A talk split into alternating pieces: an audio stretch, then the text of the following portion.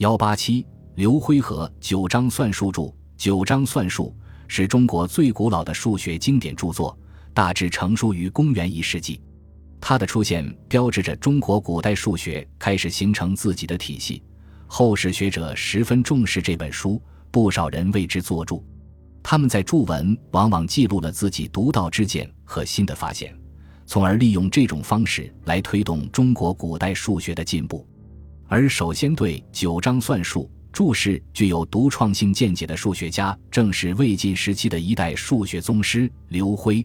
关于刘辉的籍贯、生平事迹和生卒年代，由于缺乏史料而知之甚少。据有关资料可以推断，刘辉当是魏晋时人。他在《九章算术注》自序中说：“辉又习九章，常更详览，观阴阳之割裂，总算术之根源。”探泽之暇，遂悟其意，是以感揭玩鲁，采其所见为之作注。又说折造重差，并为注解，以究古人之意，坠于沟谷之下，表明了其写作目的。隋书经籍志三载，刘辉传九章算术十卷，九章重差图一卷。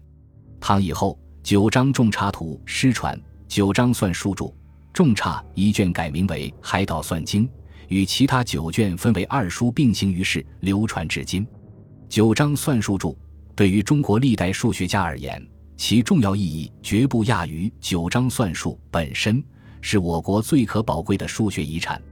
刘辉在九章算术注中反映出来的学术成就，主要表现在两个方面。首先，他系统地整理了各项解题方法，从而提高了九章算术的学术水平。更为重要的是。刘辉创立了许多新方法，开辟了数学发展的新道路。九章算术原书过于简略，仅引出问题以及算法的法则，对于为何要采取如此的计算和算法正确与否，缺少必要的说明。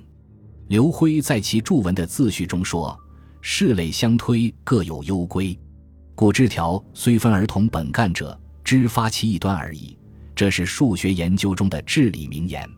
在实际操作中，他坚持犀利以词、解体用途的思想，总结整理了其同数、今有数、图验法、其验法等解题方法。其中，其同数解决了不同分母的分数相加减的计算问题；今有数解决了比例类型的计算问题；图验法主要是只用图注解，达到解体用途、数以约而能周、通而不读、览之者思过半矣的目的。其验法则是只用特制的立体模型来计算各种物体体积和开立方、开立圆等问题的数学方法。刘辉在《九章算术注》中的创建主要包括关于圆周率与圆面积的计算、圆锥体体积与球体体积的计算、实际分数表示平方根和立方根的近似值，以及以互乘相消法解多元方程等内容。其中最值得称道的是创立割圆术，求解圆周率。九章算术对圆面积的计算方法一律采取古法的周三径一，显然误差较大。在刘辉之前，东汉的张衡在《灵县》一书中取用圆周率为比较接近真值，但他没有从理论上论述这个数值从何而来。刘辉在《九章算术方田张元田书注》中创立了用割圆数计算圆周率的方法，开创了中国数学史中圆周率研究的新纪元。他首先肯定圆内接正多边形的面积小于圆面积，但将边数屡次加倍，从而面积增大。边数愈多，正多边形面积愈接近于圆面积。这实际是利用极限的概念来解决求圆周率的问题。刘辉算至正一百九十二边形，求得圆周率为比张衡求出的数值更接近真值。以后。祖冲之计算出精确至小数点后第七位有效数字的圆周率，用的也是刘辉发明的割圆术。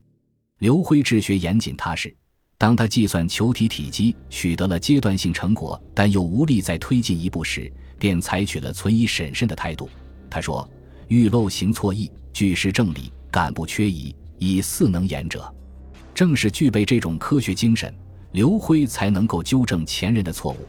并且创立了许多新方法，成为一代数学巨匠。